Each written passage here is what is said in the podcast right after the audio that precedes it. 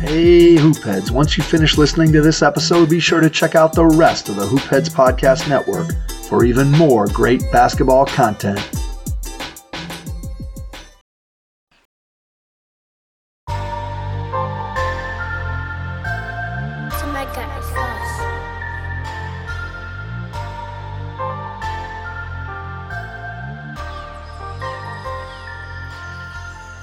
What's up, everyone? I'm your host, J J Rivera, and I'm joined as always by my co-host, Kenneth Wilson, and welcome to three oh five Culture, a show where you feel the heat. Yeah, yeah. Now let's get down to business and talk some Heat ball.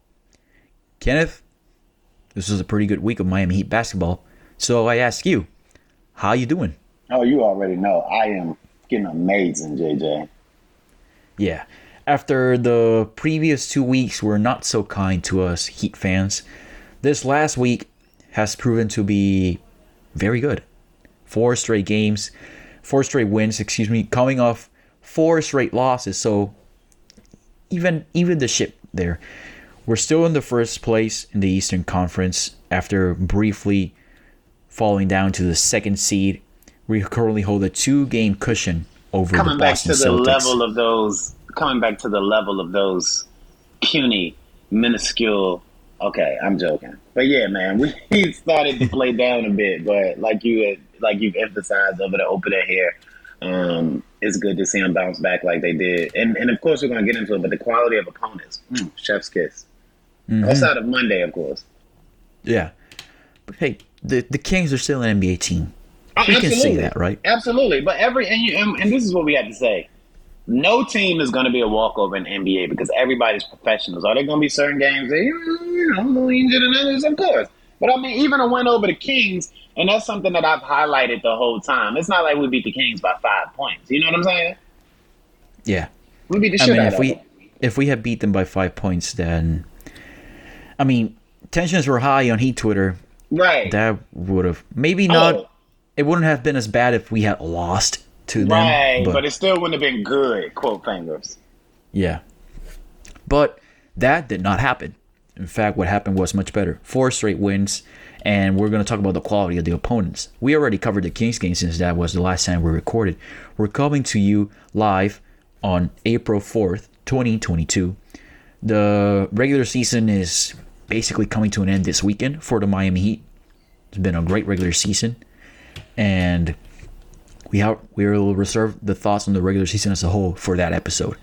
But now let's break down what happened in the previous week of Heat basketball. As we stated, the quality of opponents was really good in this coming in this stretch, and none other than the Boston Celtics started off started us off this week.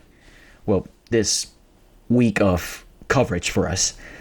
The Heat absolutely, won one oh six. Absolutely. We get it. We get it. We get it. We had the Kings and we covered them. What he's trying to say is after the Kings on Monday, the Boston Celtics was the game in the middle of the week that occurred since the last time we covered it. I know, J J. I'm here to support you, brother. That's all. Thank you, Kenneth. The Miami Heat prevailed on a national T V game, one oh six to ninety-eight. A, a really fun game that was much closer than the final score indicates. The, the Heat basically stormed took the fourth quarter by storm. They outscored the Boston Celtics by twelve in that quarter, twenty-seven to fifteen.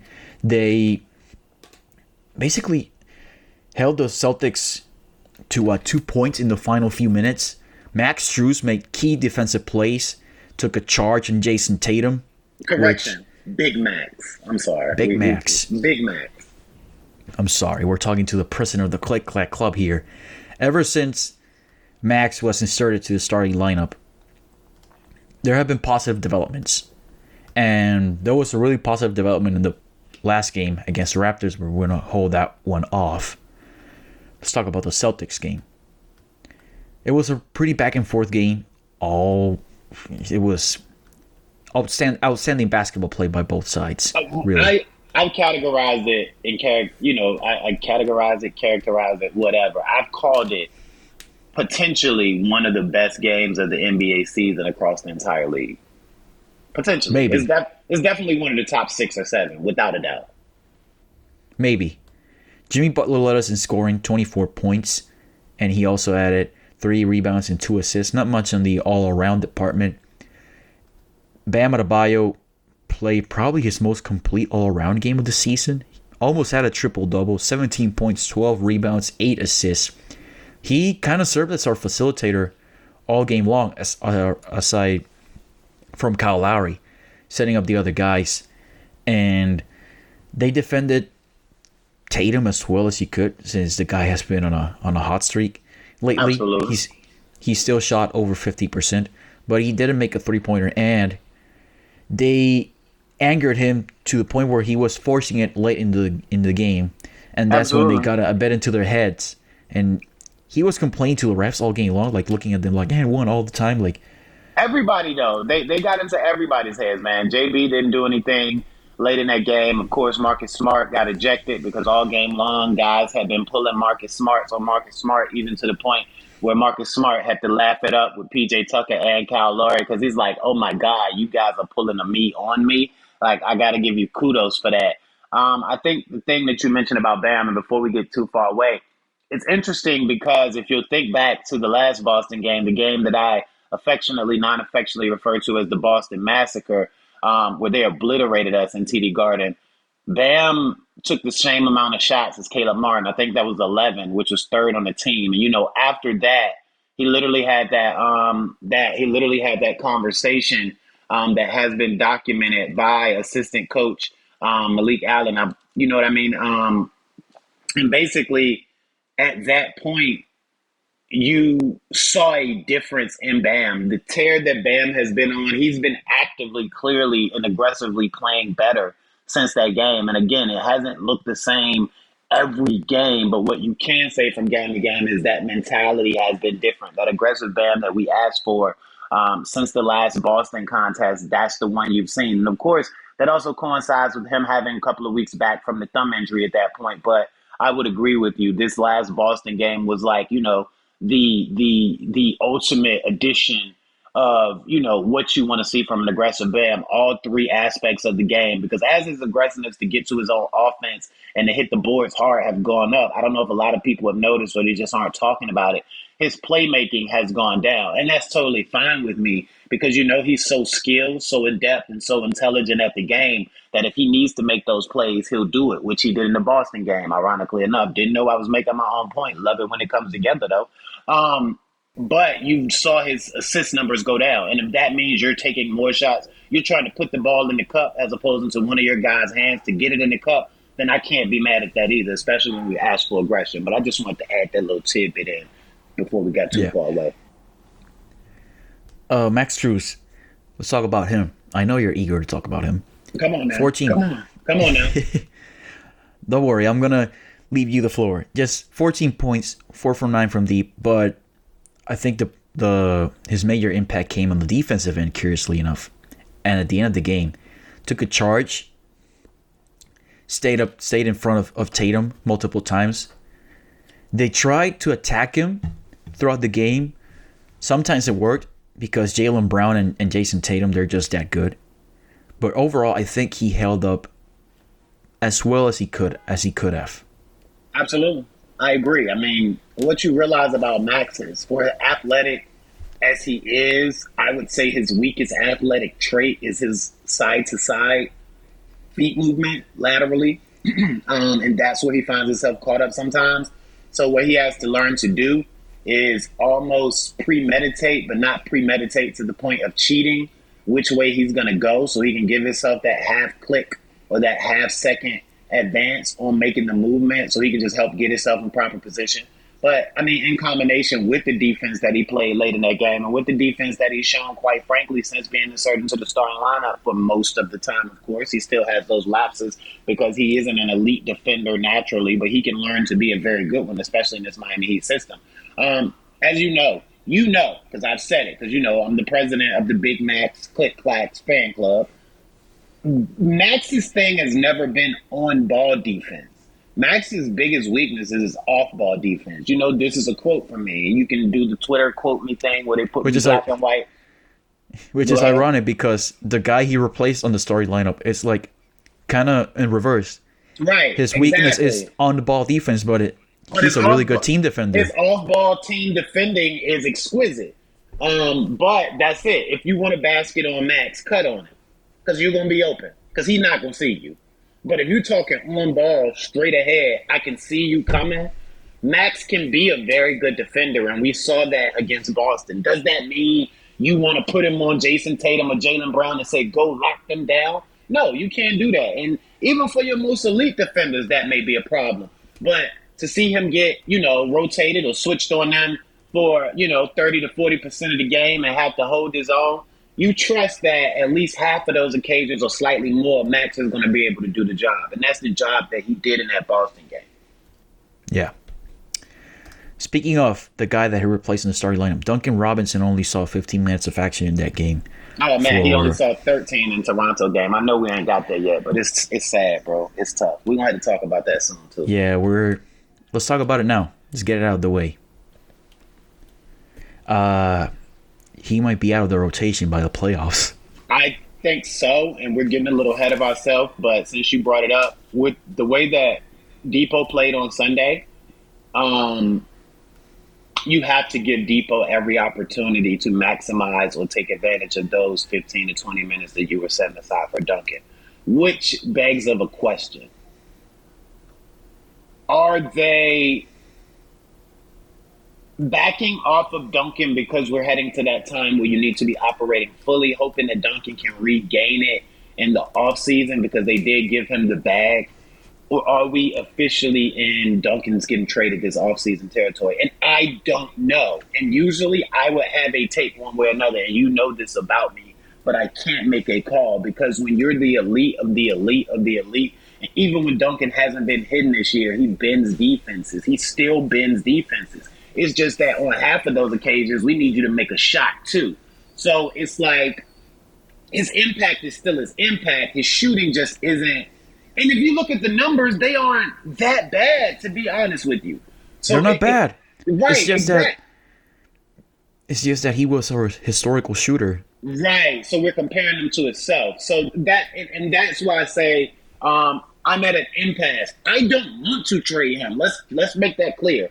I'm not saying I want Duncan traded. I want Duncan to get right.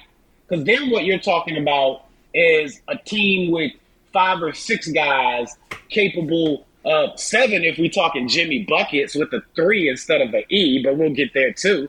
Um, then you're talking five or six guys who can mm-hmm. absolutely just come out and torch you from range. So I'm not saying that I want him moved, um, but as far as the immediate future, yeah, you have to give Depot the opportunity to maximize those minutes, especially after what he showed you Sunday in Toronto, which we're going to get to. But it also just brings you to the grander question of, how much longer is Duncan on this team? And I, I'm not saying that anything's going to happen as far as him being moved. I'm not saying he's going to stay. I'm saying I want him to stay, and I hope that the plan is, okay, Duncan doesn't have it right now. We're going to fall back, allow him to get back in the lab this offseason, recalibrate things, and see if we can do better next year as opposed to, okay, we're totally off Duncan. I absolutely hope that's the case. But I'm just saying with the way he struggled and with what we've seen over the past couple of games, and especially when you consider, like you said, fifteen minutes, thirteen minutes, like, and Max playing as well as he is, it, it makes you wonder, bro, because at the end of the day, it's still a numbers game. So if you get off of that nearly one hundred million dollars, imagine what you can do with the money. And again, I'm not saying that I don't want him around. I'm saying that yeah. it has to be a thought that has crossed the people's mind that make those decisions. I was going to get into that. So aside from the three main guys, Kyle, Jimmy, and Bam. You gotta say four. Cause you gotta say four because it, it, it. No, no, I'm talking about salary. Oh, okay, I got you. Well, I still think you gotta say four because even if it isn't this year, I think when he has one more year, you're gonna have to include Tyler Hero's money in that. You know oh, what yeah, I mean? Yeah, just sure. to be fair, just no, to be fair, you're burning the lead. I apologize, my brother. I'd like to segue you, not not ruin your. Ooh, forgive me. Because here's the thing, he's due for sixteen million. Well, seventeen million. If you round it up, sixteen point nine million next season.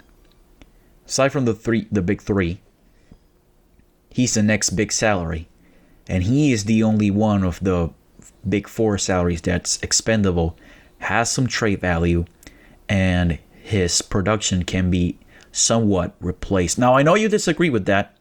I kind of disagree with it too. However, I can rationalize it if they do it. Right. Because I mean, you can get eighty percent you can get eighty percent of what you get from him between Gabe and Max. Right. So that sixteen point nine million dollars could come very useful when trading for, if they decide they, like, let's say they get eliminated and there's a clear-cut uh, flaw with the team as currently constructed. I don't see that happening. I don't see that happening, to be fair. I'm not cutting off your point. I want you to finish. I'm saying I don't see that happening, but let's also add another leg to that scenario. Or if there's just a guy out there that you're like, hmm, we can take this money and he fits better. Go ahead. Yeah. And by the way, we're we're not talking about Donovan Mitchell. Let's get that out of the way. No. What, no. What's, what, what's going on out there is... Because that's going to have to be something we address in the offseason, too. Do we really want Donovan Mitchell on our team? Because he kind of doesn't play defense. You know what I mean? You know who I want? Well, no, I'm not. I'm, let's not get into... You, you, know, you, you better not say it. You better not say it. Say it. Say it. No, no, I will. will. Oh, you J J, know what? I'm going to put... I'm, I'm, gonna, I'm, gonna, I'm gonna put my crazy N B A fan hat on. I'm going to put my my just outrageous take guy hat on. I'm going to say I want Zion. Hmm. Here's the thing about that. I can't argue that point. However, what I can say is even if that were anatomically, physically, or chemically possible in some form or fashion, I don't know how I would feel about that, because I don't know if me and you had this conversation specifically, but I was on this immediately, you know, once the college season was over. Was over. A two hundred seventy pound man is not meant to jump fifty inches up in the air eighty times a night and be okay for ten plus years doing it. It's just not physically possible. Counterpoint. This is crazy Heat fan J J speaking.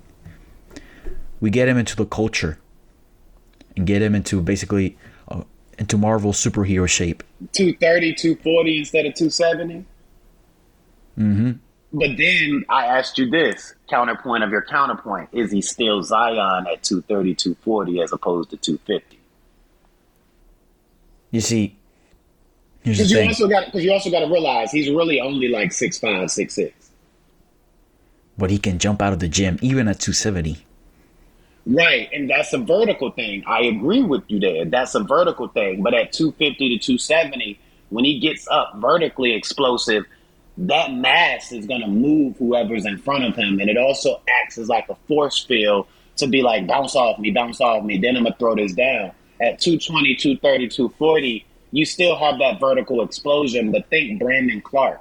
Like Brandon Clark of the Memphis, of the Memphis Grizzlies, like people don't think about this. His bunnies aren't quite Zion's, but his ability to explode vertically is the elite of the elite.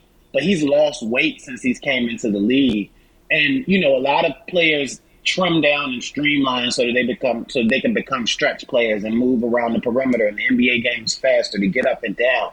But what that has done for Brandon Clark is limit his effectiveness around the rim, which is all of what got him drafted by Memphis in the first place. Hmm. I thought he got drafted more like because he was a switchy defender. No, but- he got he got drafted because He had one, he had an historical field goal percentage season that last year at Gonzaga. If he got within four feet of the rim, he was finishing that joint. Like, that's what got him. And, of course, you know, Gonzaga had that massive run, was able to highlight his ability. And, of course, he's a freak athlete. But, you know, his ability to defend, which might have something to do with his weight cut as well, certainly has something to do with it. But what I'm saying is, like, what also jumped off the page was the fact that the guy could jump forty-eight inches in the air on command. And he finished everything within five feet of the rim. But that doesn't happen now. And it was a, I think they played the Phoenix Suns recently. Um, in that game, you could literally see that. Um, they were without a lot of their key guys in that game. Jaren Jackson Junior, they were without Bane. They were without Ja Morant. But there were times where Brandon Clark would end up bodying up on a Jay Crowder. And Jay ain't no small dude. Jay thick and Jay tough. So I'm not saying Jay little. But he would body up on a Jay Crowder. He would body up on a, on a Mikal Bridges even. All tough guys, don't get me wrong. They're the toughest of the toughest of the littler guys, quote famers. Now, granted, we're talking about six seven, six eight guys who even me at six three, they would have to look down on me. But what I'm saying is, in the grand scheme of things, Brandon Clark right out of right out of Gonzaga, he's bodying them cats, dunking on them even. But I don't know if without that extra mass, you offer that same impact. And, of course, we're going to get back to the Miami Heat. So finish, crazy J J Heat fan. I just want to let the people know we're not going off completely on the Yeah, we, we did it again. We veered off track here, but this time I think we might have veered track off track here the most. It's like the multiverse. We went off track, but it all comes back to one. Time isn't parallel. Time is consistent. I know. I didn't mean to go all anatomic on you guys. Rock with us. Yeah, well, Doctor Strange already has cast a spell. We're back to our regularly scheduled programming.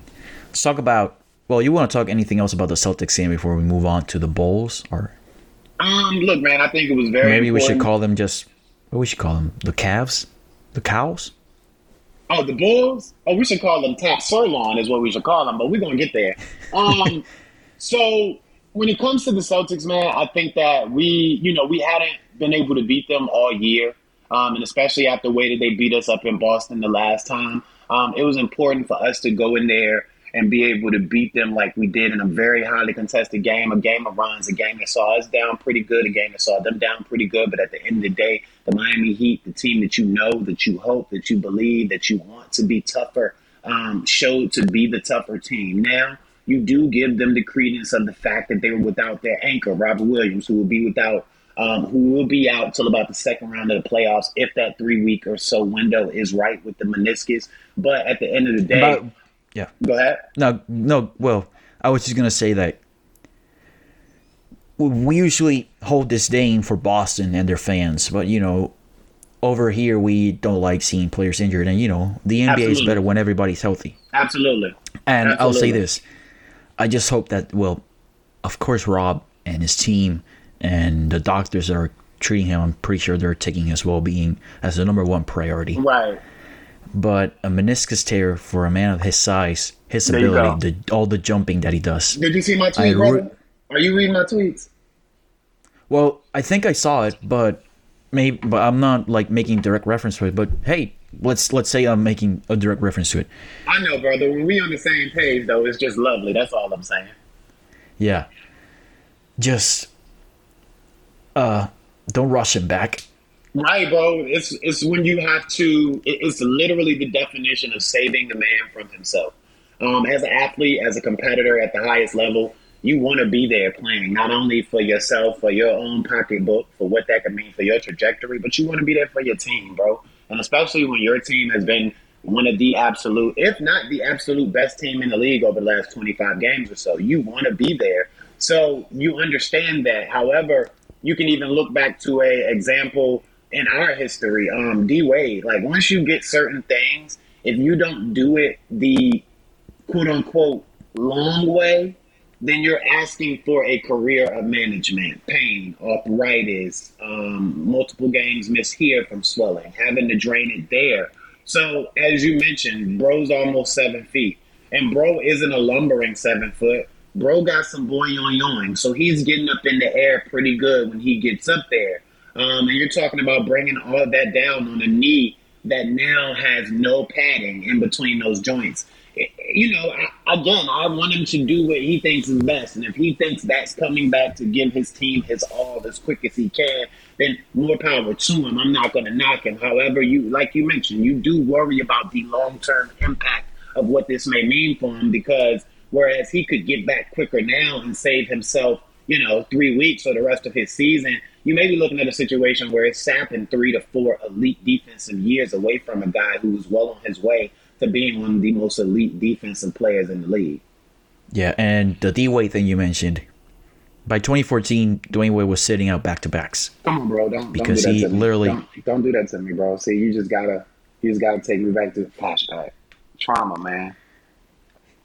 The man literally could not go on back-to-backs, which makes this kind of resurgence with the Bulls and then with the Heat when he came back and he played well for us. Obviously, right. He was not the D-Wade of old, which makes it kind of amazing. It does. He, but even but think about that, not to cut you off. He theoretically had months off at a time between all of that, the Cavs. The Heat. He theoretically had a lot of time off. So even still, it's like, do you take the time now? Do you wait and see and eventually still have to take the time? You know, but at that point, you've lost some of your pop. You know what I'm saying? Yeah. So, now that we have moved past the kind of troubling part, let's talk about the Bulls. Or as Kenneth's called, what do you call it? A sirloin steak? Yeah, sure, top sirloin, baby. United Center's the best. We swept we swept the season series with the Bulls. By the way, they a let game, us know that they let us know that our child support checks made it there before we got there, so we just, you know, made sure we take care of our kids and everything. All jokes aside though, it was a wire to wire domination by the Heat. Like they just they just thoroughly outplayed everybody. Even even U D got some got some time in with in the, the game. Absolutely. We're four and oh against them on the season, man. Um, to, to be quite frank, yeah, Levine got his stuff off, but it was it was pointless. Um, we owned them. There is something about the way the Bulls do it that the Miami Heat just had their number, and I'll give you a good example. In the last contest back in February, right, we mm-hmm. put both Levine and DeMar in a torture chamber. I mean, we, we we caged them up. And they might have got a few numbers till the end of the game, but as far as effective numbers, impact on winning, we, we, we put that in a box. And this game, yeah, Levine got his numbers, but DeMar struggled. Here's the thing. Wait, maybe I missed some of it, but I didn't see – and by the way, DeMar still finished with twenty-six. He shot thirty-three percent, but he finished with twenty-six, which is, you know – if you're a box score watching, you can say, oh, he finished twenty-six points, but then, you know, and it's like... Mm. Then you look at the last number on the box score, and they lost by damn near as much as he scored. But anyway, go ahead. Yeah. No, what I was trying to say is that I didn't see that much of the blitzing, blitzing scheme that they did when we faced right. them back in February. They it, changed it, it up. It's using the leverage against them, though. If they think you're going to blitz, okay, allow them to get to that area. And as soon as they get to that area... you crowd the space. Think about it. And I will, and, and we always talk about, and I wrote this, of course, over the four-game losing streak, too, not to go back to a dark time, but you, you can never understate the value of a Gabe Vincent. Yeah, Gabe has become a floor general type. Gabe has become more than dependable with that jump shot. The boy always had a wetter, now you're seeing it in live action. But where Gabe really separates himself, and especially for a guy of his size, is his toughness, his grittiness, and his willingness to defend any fucking body. So Amen. A, a guy like Gabe Vincent was all up in DeMar's chest. Like, he was all up in his chest. Don't give him room to do the, you know, the jab steps, the ball swings, all of that. Okay, and because he's bigger than you, he gonna muscle you and shoulder you and eventually get to a spot where he can get his shot off. But as soon as he does that, you convert to the side and you continue to crowd him. You don't touch him, but you put that hand right up there and drift off to the side so that he don't feel comfortable at any point. So that was that leverage based on the last game's blitzing scheme that you then allowed them to feel like, okay, now we're getting to our spot. They're not doing that. But it wasn't, I guess, you know what? To say the blitzing scheme was off might be a mischaracterization. As opposed to blitzing them at the top of the attack in that last contest, they delayed the blitz in this contest. And it might have not came as intense, but the blitz still happened. You know what I mean? Yeah.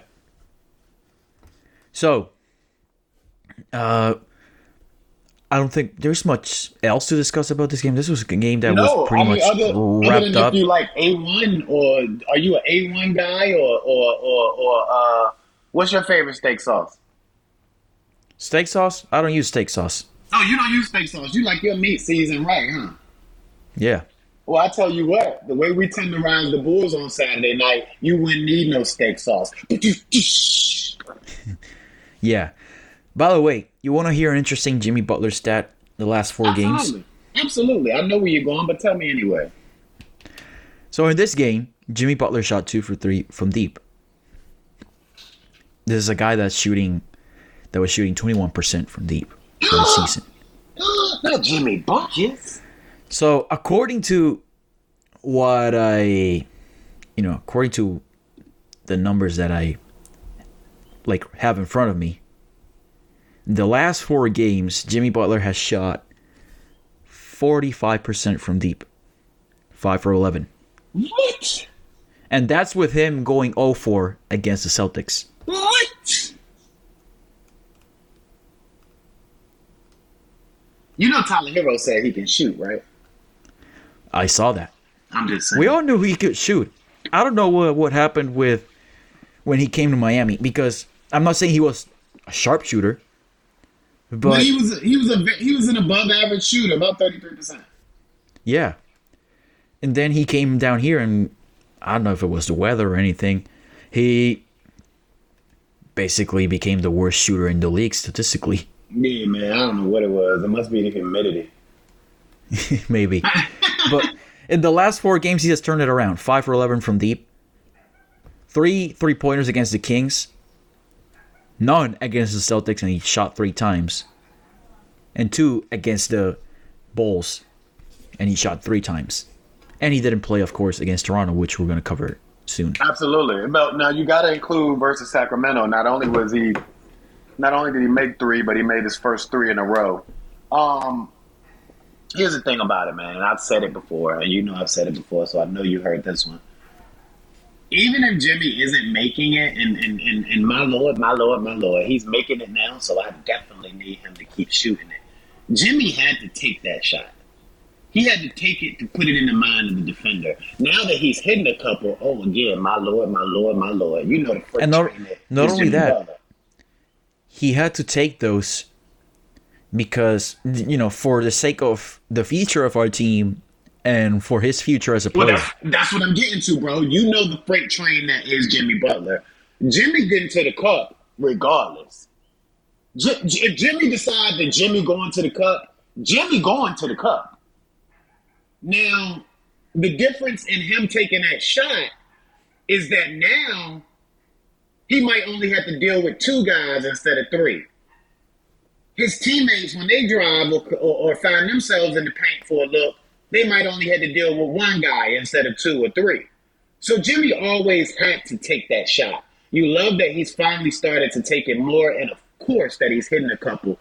But Jimmy always had to take that shot. And, and again, man, you just can't say enough about the fact that, or how much you love that he's doing it. I mean, when you think about peaking at the right time from a team perspective, um, especially coming off the bounce back, you know, bouncing back off the adversity that was a week or so ago, um, Jimmy's You know, Jimmy's peaking at the right time. Max Strus is peaking at the right time. Kyle Lowry's peaking at the right time. The team is peaking at the right time, it seems. Dwayne Dedman may even be back to peaking at the right time. I mean, you just love when you see the things come together when they need to come together. And I think Jimmy's ability to not only make the three, but his willingness to take the three is a part of all of that. Looks like, well, he was wearing a shooting, a shooting sleeve. So, although... Somebody mentioned that. The, Somebody mentioned that. We're going to have to tell Jimmy. Jimmy's one of the few guys that a shooting sleeve does not suit him. I don't know why. No, it doesn't. It doesn't. Like, yeah, Bam, um, if I you see him without shooting sleeves, I think I'll probably confuse him with another guy because the shooting sleeves, the shooting sleeve is already a part of Bam. But, you know, Jimmy... We're, yeah, we're gonna wrap this up quickly because I don't think we're we should spend too much time talking about how another guy wears a shooting sleeve. But yeah, I'm not used. To, I'm not used to seeing Jimmy Butler wear a shooting sleeve, and you know, let's if wrap I it up. If I had my druthers, if I had my druthers, I like Jimmy with the Under Armour undershirt more than if if I'm t- you know what I mean. Like if you're not going classic sleeveless, nothing on Jimmy. I like Jimmy with the short undershirt on. You know what I mean? Yeah, I think what you know what you mean. But you know what? The ninja style headband was will always be Absolutely. My favorite. And that's why they banned it, because Jimmy was too lethal with the ninja style headband. I don't know. That was kind of lame. That well, maybe they had concerns about somebody pulling it or something. Definitely, I don't know. Definitely, it was probably too much dangly hangly going on there. Wait a minute, what did I just say? But either way, yeah, go ahead. Okay, um, well, we're getting into... I had a karate moment, then. I naughty karate. The, the three oh five Culture After Dark, so... Anyway... You mean to tell me we had a situation, J J? Okay. I did that one on purpose, at least. The After Dark situation? Bingo! Okay. Damn a slammer! Let's go up north to Toronto, where Kyle Lowry had an emotional return to the city that saw him. Day, Kyle Lowry Day. How the city it? and team that saw him grow into a player with such a high esteem, like such a high esteemed player as he is today. Because remember, I remember when Kyle Lowry got to Toronto, even though I was young, I still followed the N B A back then. People didn't think like he was, he, like they knew he had talent, but he had a reputation for being like a hothead or something. Right. He had a reputation for being stubborn, for being a hothead, not wanting to do all he can his way or the highway. Um, nobody thought that he would reach the lengths or reach the heights that he did in Toronto. You, like you said, you knew he could be a good player. Um, but you, you never thought he could become an all-timer. Kyle Lowry's a Hall of Famer, bro. It, oh, without yeah. without this year, he's a Hall – I mean, just cutting things off at last year and, and, and back, he's a Hall of Famer. So you didn't know you you didn't know you were looking at that when he got there. So the greatest Raptor in franchise history, I don't think that's a debate within Raptor with the Raptors fan base. Some people still scream about Vince. I'm not a Raptors fan. I'm just basing it off. I follow a lot of Raptors fans. They basically choke up when they talk about Kyle Lowry, how much they love him. Hey, bro, I get it. So, I get it, because the guy ain't been on my team but nine months, and, and I'll shed a tear. yeah, he he's a hell of a player. I love him already. So let's talk about the game. The Heat won by five. Game that was well played, as all Heat Raptors games are. Mister President, Max Strus led the Heat in scoring. Come on now. Come on now. Come on now. This was without. This is a game that featured no Jimmy Butler, no P J Tucker, and no Coach Spoelstra. You, you got to say the mechanic didn't play either. No Dwayne Dedman. Oh, yeah. No Dwayne Dedman. So we got a Which is important a lot when of you're Omar. talking about. Right. When you're talking about a team full of six nine guys and your advantage can be your size, you didn't have your biggest guy. Yeah, and they we had a lot of Omer, and they went to, Pascal went to work on him, unfortunately. But anyway, it's good that Yurt gets a run here or there. But more importantly, we got the win without our best player, without a key veteran, and without our head coach. I gotta mention Against this. A, With all the Spo slander recently, you gotta mention this. Nick Nurse got beat by Chris Quinn. Chris Quinn's first career win as a head coach. Congrats to him. Probably will be a head coach somewhere in the near future. Absolutely. If not here. You know it. You, well, here's the thing. Spo still got fifteen years left, bro. Um, I mean, and I, yes. I don't know fifteen. Bro, how old is Spo? How old is Spo, J J? Like fifty-something? fifty-something? fifty-something? I think so, yeah. fifty-one, bro. I understand well, that. I understand that the one is something, but you make it sound like he's fifty-five. Okay. Well, he's still fifty. Yeah. Okay, I got you. Who's the oldest coach in the N B A? Should be Pop, right? Right. And how old is Pop? Whoa, I'm gonna need to look it up. Give me a second. He's, I'll give you. Don't even worry about it. We're gonna move on. He's seventy-two. But you see. Were there rumblings that the succession plan was for Spo to move to the front office? Um, I don't know if I've heard that, and I can buy that. I, I wouldn't knock that at all. But my thing is this, yo. Spo still loves what he does, and he's able to identify. He's able to identify so well with his guys, and he's able to ingratiate himself so well. I mean, even if you think about how well him and Tyler Hero have gotten, how much Bam seems to love him, how close him and Kyle have gotten in just this short time. You look to the later guys on the bench, man, him and Mark Keith, how he speaks about Oladipo. Um, I just don't know if Spo's the guy that's ever going to get tired of coaching, as much as he's just going to get to a point where his wife and his family is going to be like, look, you got to bring your ass home. You see what I'm saying? Yeah. So I'm just saying, like, I, I might be being generous with fifteen, but I think he goes at least, let's be fair, he goes at least ten more years, bro. ten I could see. fifteen, that's a okay. lot. We can meet in the middle at ten. Go ahead. I said that to say because this. Because he has already coached for fifteen. Right. So, so that would be a thirty-year career. Hey, not, brother, it's like very few guys, even some of the best of all time, have not reached thirty years coaching. Do, do we the call N B A. Them? Let me ask you this, bro. And then I'm gonna make these two points, and then we can go ahead with the Toronto thing. Do we call them Miami Heat part timers? That's fair. We call I think them we what? Can leave it at that. We call them what? Heat lifers. We call them Miami Heat lifers. And I don't know if Chris Quinn wants to wait another ten years because he could probably get an opportunity before that. And hey, if it don't work out, just bring your ass back. Well, it didn't bring back Fizdale, but. Well, I think Fizz wanted to go somewhere. And you know my theory on Fizz, which is why he in L A now. If he hadn't went out to L A with his boy Bron, because him and Bron are super close, which I get it, he would have came back. But Fizdale ain't slick. Fizz ain't slick at all. And I wrote this, too, on All You Can Heat, where you can catch me and J J for all your written and verbal Miami Heat needs. Check us out, y'all. Absolutely. Fizz went to L A hoping that Vogel was going to get the can. And it looks like he's going to get it. But it's the thing about it, though. By the way, quick, it, by the way, quick segue before we talk about the Raptors. Oh, the Lakers are shit.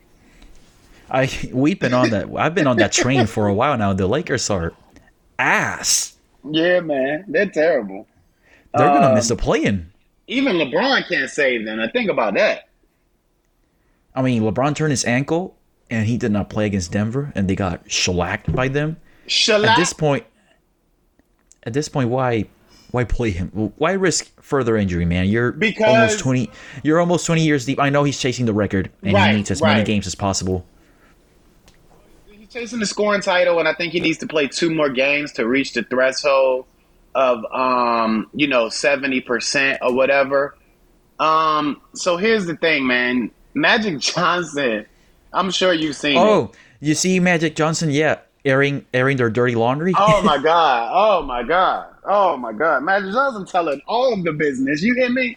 Um, if you think things are messed up in Tinseltown right now, you just give it a couple weeks to the playoffs going. They're not in it, and all of this shit the Magic just swirled up starts to really hit the fan. Um, I mean, because we already, if you know what you're watching, and if you follow any narrative, and if you've seen the man give a press conference crying about the fans, calling them names and stuff. And I like Russell Westbrook. I just think that was a bit soft. Like, bro, you play sports. And like you let us know, you make a whole bunch of money and you go home happy. So the last thing I need you doing is coming out complaining because somebody call you Westbrook. No, get your ass in the gym.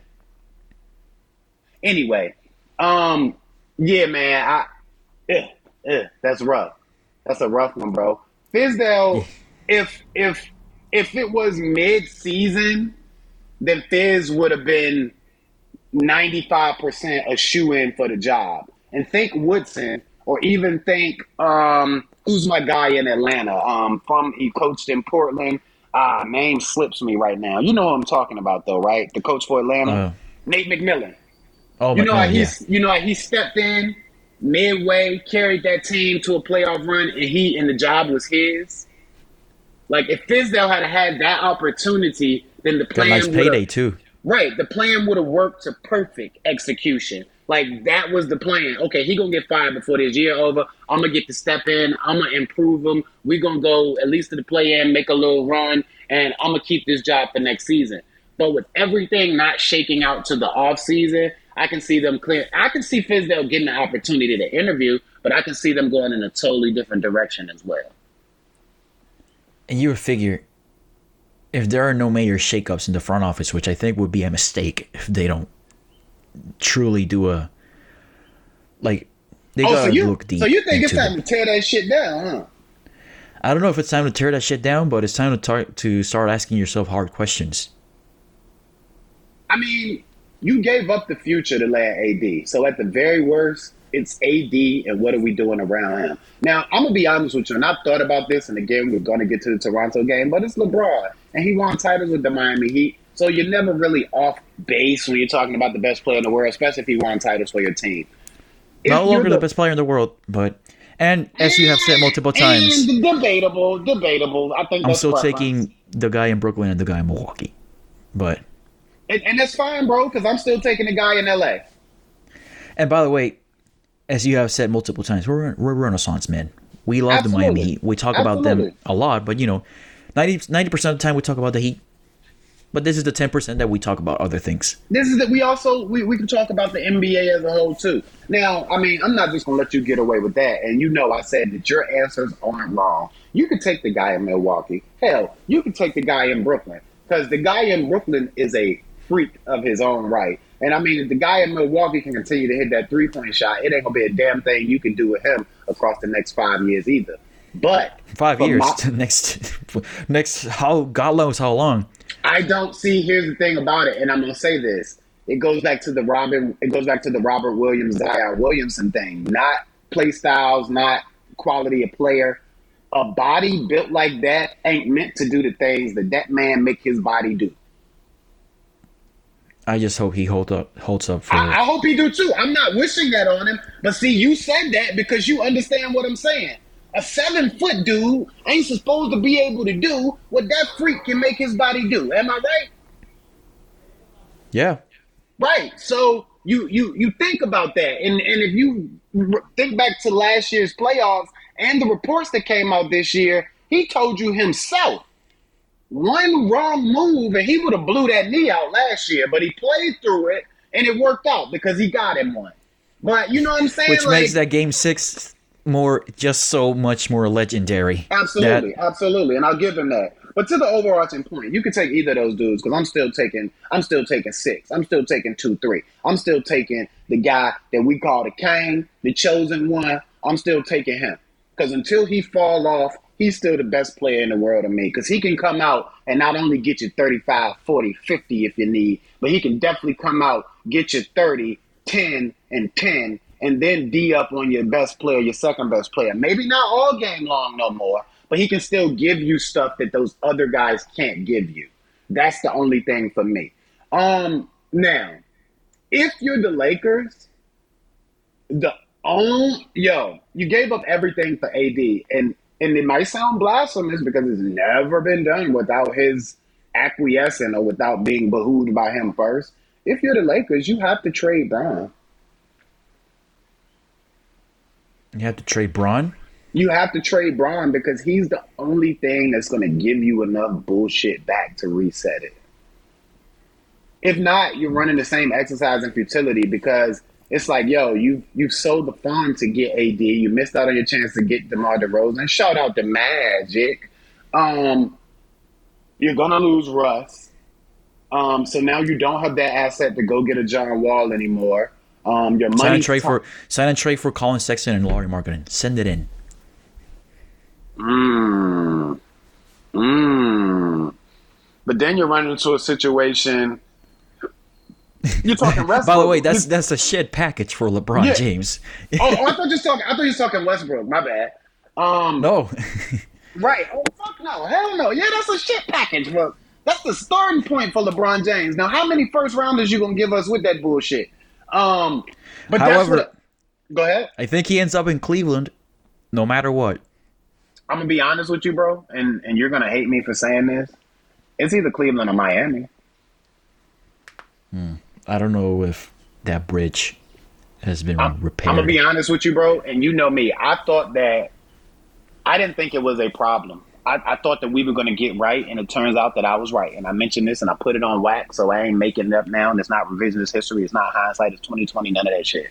I thought that we were gonna be okay after the snafu, but there was five percent of me in my mind that I was like, "Yo, if this shit totally breaks down, we're gonna fucking trade Jimmy and Duncan to the Lakers for LeBron."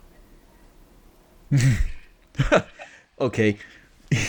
Um, That's, that was the total pessimistic me. I didn't want it to happen, and I never thought it would really happen, but that was me off a shot of that Brown one night, going through Twitter, defeated, because I had seen all of the rest of these suckers out here. I'm sorry. I had a momentary lapse of failure, J J. Don't hold me accountable for my worst moments.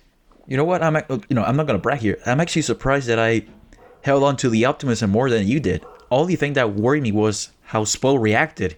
No, no, no, no, no. I, no I'm not going to let you say that, because, you know, I wasn't worried either. I'm saying I just had a – that was just like a five percent thought where I'm sitting there like, well, what if it doesn't go right? But because, you know, I said it when we talked about it immediately. I don't know if this was the podcast or this was a personal conversation, as we have a lot of those people, and we try to make sure we fill in those gaps and reference that when we can for you guys. So don't feel like we're not trying to give you all of this content. But I have to remind J J sometimes, hey, man, we're giving away beautiful content and nobody else is going to hear it.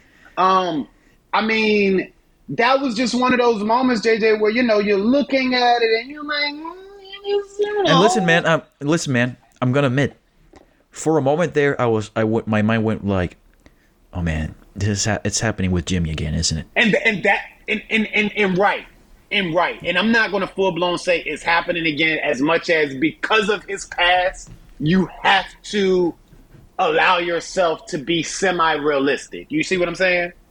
Yeah, I mean, that was like for a couple minutes, and then I went like, "No." Right, I- right. Because again, we weren't worried. We know the culture. We know what it's built off. We know the type of guys we got in there. We've come to love Jimmy because of who he is. We see how he's interacted with this team. We've never heard anything about him, you know, um, blowing up or being that same guy that he, you know, that he has been reported to be with Spo. This was just a situation where, you know, attitudes flared up and, you know, they moved past it, brother. And now we're here kicking ass in the following week. Yeah.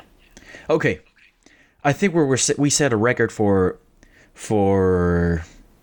just veering off track. But we always we, we always found a way to spin it back to the Heat, though. I think that's the beautiful thing about what we do. Toronto, yeah, my now, friend.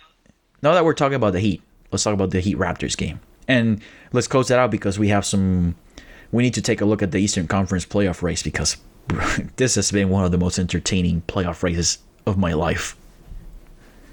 So let's wrap this up quickly. Kyle Lowry played great. Well, not great, great, like like we know he can, like the Utah game or Dallas game, but he played solid, really good. sixteen point six rebounds, ten assists, and that's looking at the box score. He was hitting shots.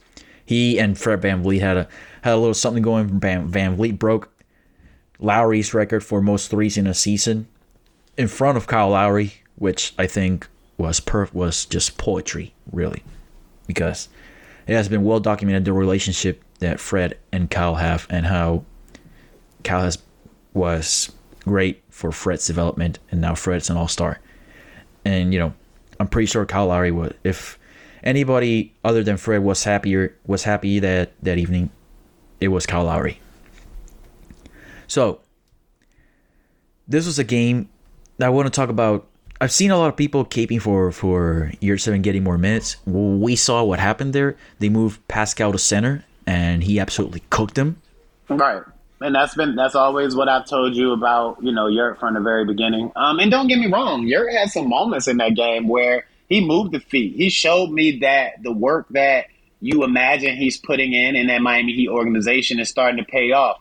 He's not there yet, though. You know what I mean? So you mentioned it. They put Pascal on him. He did that little giddy-up spin move, and he was at the cup. Yeah. And obviously, you know, it's kind of good that Yurt Seven places these kinds of these type of players. Pascal Siakam at his best is an all-N B A player. Hell, he has made himself – he somehow has found himself into an all-N B A thirteen forward spot conversation because of how well he has played ever since, like, he kind of started off the season a bit slow. Because he know how to travel without getting called for it. That's how he's done it. But anyway, I digress. Hey, brother, if they don't call it, it's fair. You saying if they don't call it, it ain't a travel, huh? Hey, so so who else is going to call it then? Um, I guess you're right, man. I, I guess you're right. So let's talk about the big thing that emerged for the Miami Heat in this game. Victor Oladipo, we would be remiss if we didn't mention him, had been out of the rotation for, and, you know, didn't play against Boston. And, you know, he hasn't looked really, he, let's just say he hasn't looked good ever since he came back, which was to be expected. He came back from a long recovery of a very, a very difficult injury to come back from. And he did it, and wasn't getting to the cup as much as we wanted him to. But the jump shot was falling for him that night to the tune of six for nine from deep, including a deep, and I mean deep, from Steph Curry range, three-pointer to basically swung the game in our favor, and from there we we took the, the game of the Horns. About thirty-eight we, feet with a guy closing out on him. Um, to your point, and not to cut you off because I want you to finish your spew. With Victor, man, he just he just didn't look comfortable. I mean, whether it was getting to the rim, whether it was taking his shots, he just didn't look in rhythm. Um, and I think you saw that in Toronto. Go ahead. And by the way, he only had one attempt from two. Still something concerning. It's just that the, the threes were falling for him that night. Absolutely, but the attempt that he had from two is important. Excuse me, not not not not attempt. Made field goal. That made right, field goal I, right. was the made, a dunk. The made, right, the made field goal that he had was important. I mean, because he diced the dude up, bursted through the lane, and then when he got to the cup, he exploded up and finished. I mean, you like to see that. It wasn't with as much oomph or fervor or pop as you've seen Depot, but the fact that he could still make those moves, burst through the defense, through the lane, and still have enough left to get up and throw it down, you like to see that. And by the way, after this game has prompted a conversation, we alluded to it earlier. We talk when we talk about Duncan Robinson being out of the rotation. Now, this all depends. I need to see a bit more of Victor Oladipo. Absolutely, to, absolutely. But I think that's why these last couple of games are important, especially if, you know, the most of the regular guys don't go in that last Magic game. Don't want to get too far ahead of ourselves because we will be back. But I think it's important um, to see how Depot is inserted and how good he can look moving forward, because that has to be a real conversation, right? Yeah, because if he looks hell, if he looks like seventy-five percent of Victor Oladipo against Toronto, then I'm sorry, I'm taking him over Duncan. You have because... to, bro. You have to, because of the multipleness, because of the two-way ability, and because of the wild card that is Depot. You know that if you find Depot in rhythm, there can be sequences where he can look like a superstar on the court, and Duncan can't do that. Yeah. The only thing that would concern us, like, in that potential playoff rotation, and we can talk about that when the season is officially over, but right now there are basically, would you say there are seven spots set in stone? Or hmm, seven? Um, yeah, I would say there's seven spots set in stone. That would be the five starters, Tyler and Dwayne. Yeah. So I would say maybe there's one. Dare I say two, but that would be I that would, would be I, a that would there would be basically very little precedent for a playoff rotation. That right. I, I think we're going to go ten deep regularly. I think we're going to go ten deep regularly, whereas those last three guys might only see ten games, because I think it's going to be, like I said, the starting six, including the sixth starter, which is Tyler. You have Dwayne Dedman. Then you have to find some minutes for Gabe Vincent. You have to find some minutes for Caleb Martin. And you might, you just might, rock with me here, you just might see a little bit of Markieff Morris depending on the matchup. You see, I think Caleb has earned a spot in the playoff rotation. However, we might I not do. see too much of him depending on the matchup. Well, see, that's what, you know, I'm saying. I do too, but with his lower body injuries over the last couple of weeks, and with the fact of you're going to have him, even though, you know, you've seen Jimmy play a lot of that stretch four recently, you're going to play a lot of Caleb at that three four range, and there are going to be some matchups where you're just like, Caleb isn't big enough, so we need to go Markieff, who can still give you some of that perimeter stuff. And even though Markieff isn't a quote-unquote great defender, he's just a bigger body to be a barrier, and that's the only thing that, you know, I think about or consider there. Like, let's say, let's say just for argument's sake, in the first round they face Charlotte. You're going to see a lot of Caleb. Yeah. A lot of Caleb and potentially Markieff, although I don't know if he can handle Miles Bridges as well as maybe Markieff and Jimmy could. I mean, excuse me, Caleb and Jimmy could. Right, and see, that's the thing. I think that he plays along the perimeter, even when you look at P J Washington.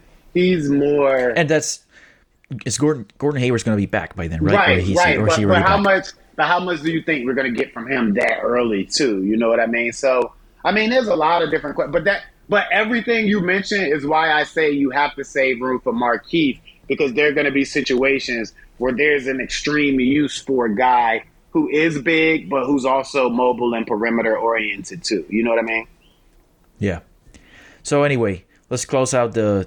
the thoughts on the Toronto game so we can give a brief outlook at the how the Eastern Conference looks. Uh, final thoughts on this game. I think it was a great win against a really good opponent who has been surging. By the way, they can still claim the fifth seed technically they can they can go extremely high, but I don't think it would be just so improbable for them to get past Philly or anything. Right now, their ceiling is the fifth seed. They could still follow it to the play-in, although they seem pretty safe.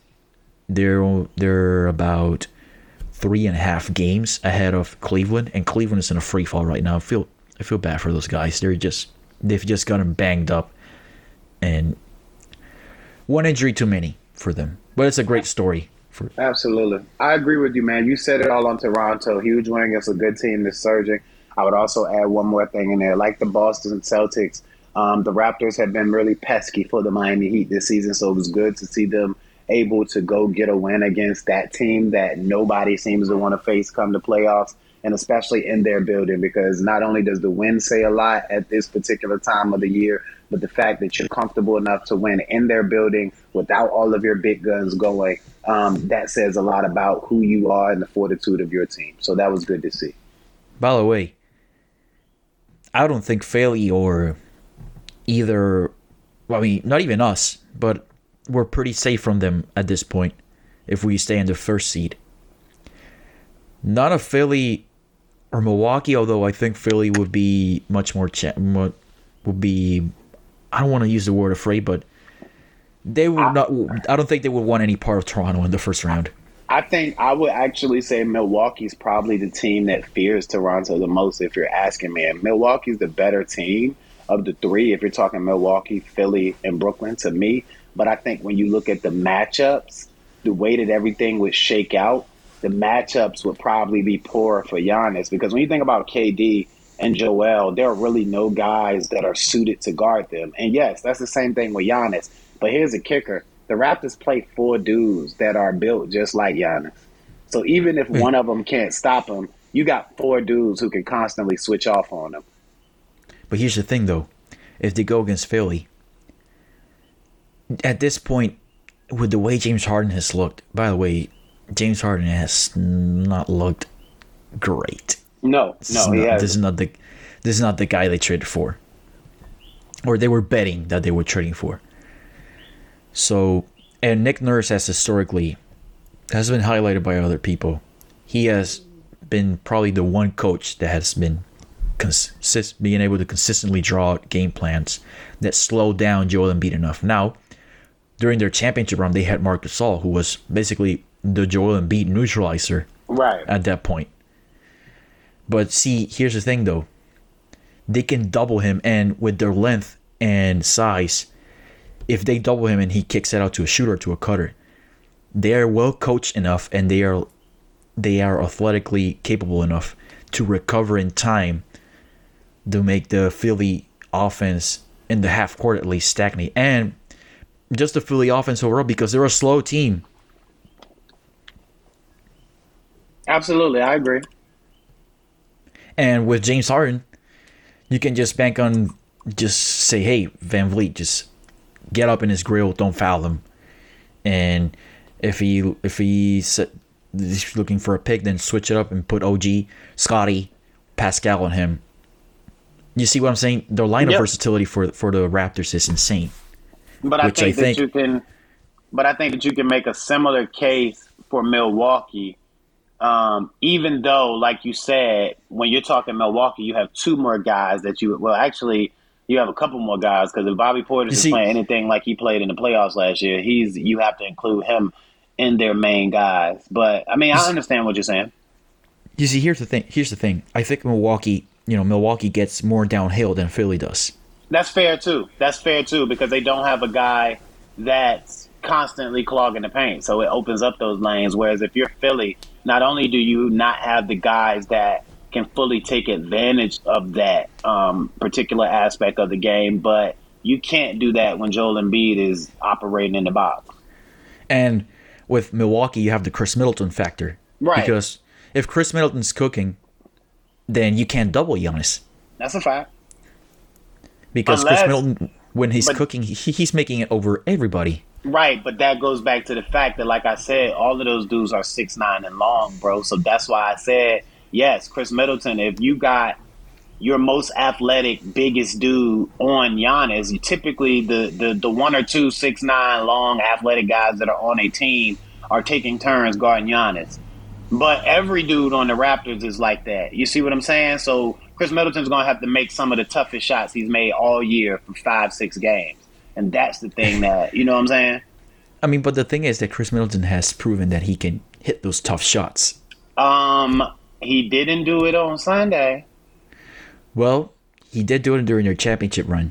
And Giannis... Oh, oh you son of a bitch. You son of a bitch. Newsflash, Giannis is a better, dare I say, a better player than he was in their championship run.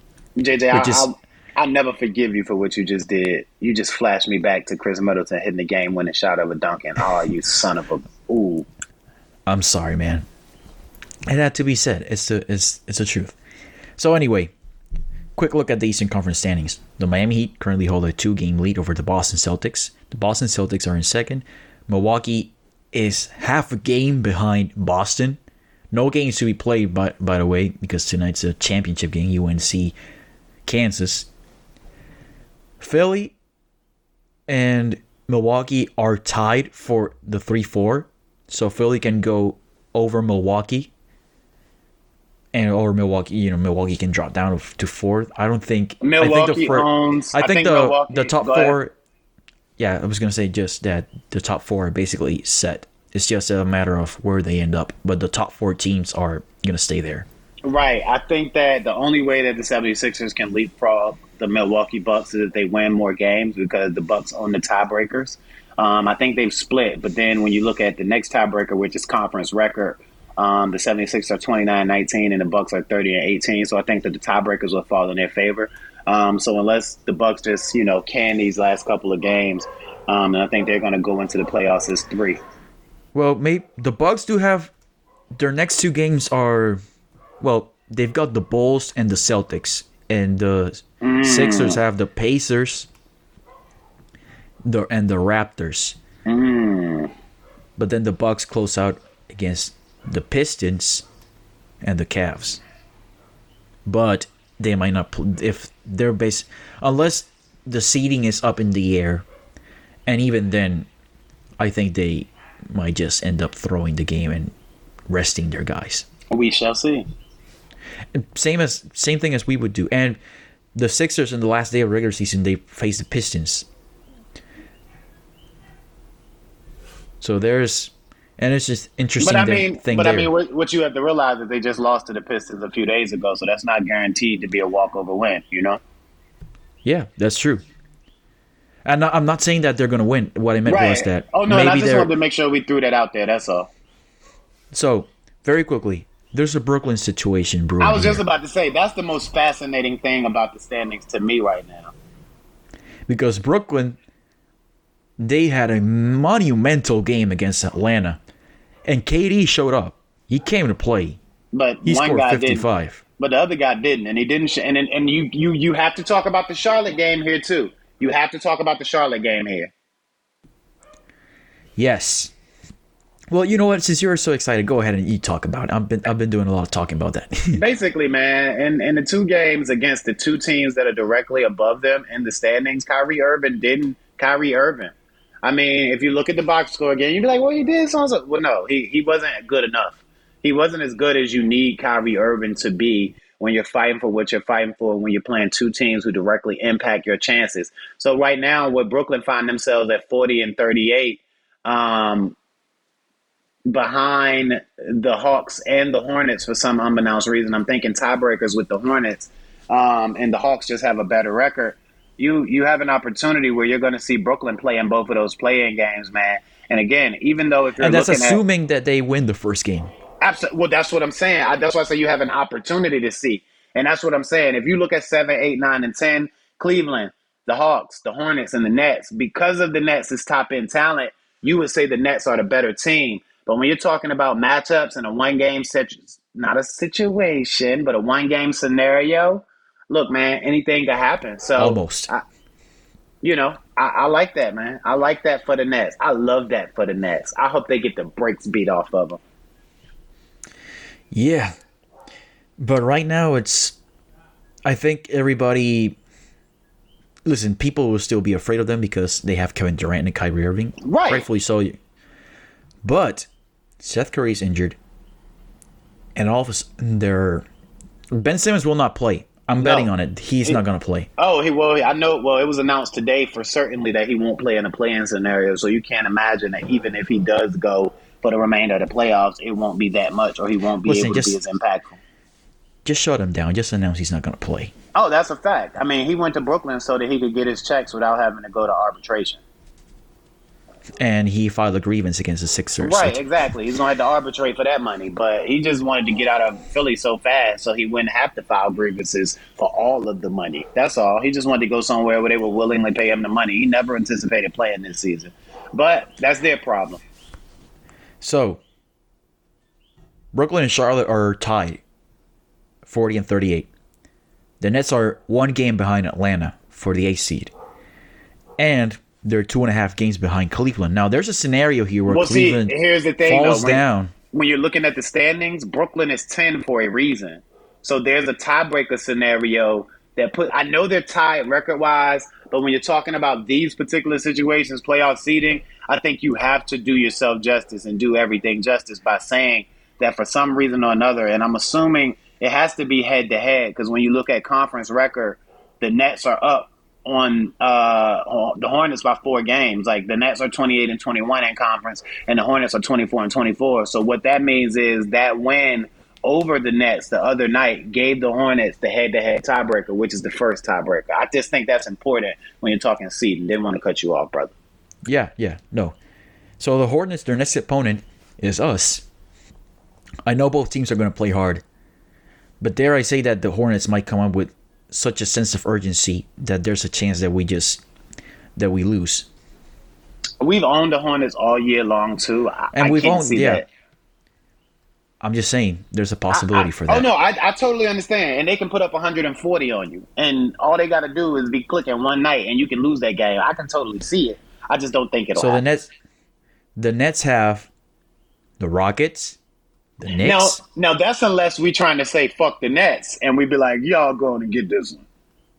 Yeah. Um, but I think, you know, this team is too focused right now. They're not going to be thinking about other teams. That's a fact. That's a fact. We ain't hiding from nobody. That's a fact. Yeah. There's a massive, and I mean massive game on Friday for both the Nets and the Cavaliers because they face off in Brooklyn. If Brooklyn wins the next two games and Cleveland keeps dropping games like they have, uh, Cleveland, they're they're in the play-in. Of course, they're going to be in it. There's a chance that they can leapfrog Cleveland. Now, Cleveland has Orlando, who might ha- who might have something to play for.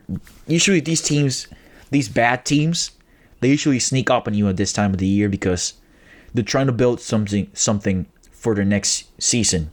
They either trying to also you know stay, they also trying to either stay on that team or put some good film out for their next team too. Yeah. So it's not a given that Cleveland beats Orlando, especially with all the injuries they've been suffering. Then they have the game against the Nets. Then the Nets face the Pacers, a game I think they're going to win, and then the Cavs face the Bucks. Now that one's a wild card because If the Bucks are, if the Bucks feel like there's a chance for the one seed, they might play their guys, and that spells trouble for Cleveland. And well, the Pacers, they're pretty much they're done. So I don't, I don't think the Bucks are gonna play their guys because if you ask me, we're gonna win two out of three of our last games, and I say that to say we're gonna beat the Hornets. There's a chance that we could lose to the Hawks, but even if we don't play our guys against Orlando, I still see our B squad beating them. We need to go two and one, right? Right. Yeah, I think we go two and one. If, if like, in order to secure the first seed, just outright. Absolutely, but again, bro, like I said, because I think our guys are actually going to play against Charlotte and Atlanta. I know we're going to win one of those games. And even if you're talking about our B squad, a squad that features Gabe Vincent, Caleb Martin, Duncan Robinson, Max Strus, Dwayne Dedman, Omer Yurtseven, um, Hayward Highsmith, and the crew, I think that that team can still beat Orlando. Yeah. Yeah, I think so. So, this is a pretty long pod. Let's end it here. Thank you for listening to this episode of the three oh five Culture Podcast. Subscribe wherever you got your podcast. You can also follow us on Facebook, Instagram, and Twitter at three oh five Culture Pod. And now that my man's got that out, where can they find you on social media, J J? They can find me on Twitter at J J Rivera N B A. That's at J J R I V as in Victor E R A N B A. Where can they find you, my friend? They can find me on Twitter at K said K. That's K underscore S A I D underscore Q U E. Again, K said K on Twitter and on Instagram. That's I am K Cirrus. I A M K C I R R U S. Again, I am K Cirrus on Instagram. Thanks, people. Yeah, thank you for listening. The season's coming to an end, and we're gonna bring you a lot of playoff coverage as long as the Heat are are playing. So hopefully, it's gonna be a long while. So stick around. See you during the week. Bye bye.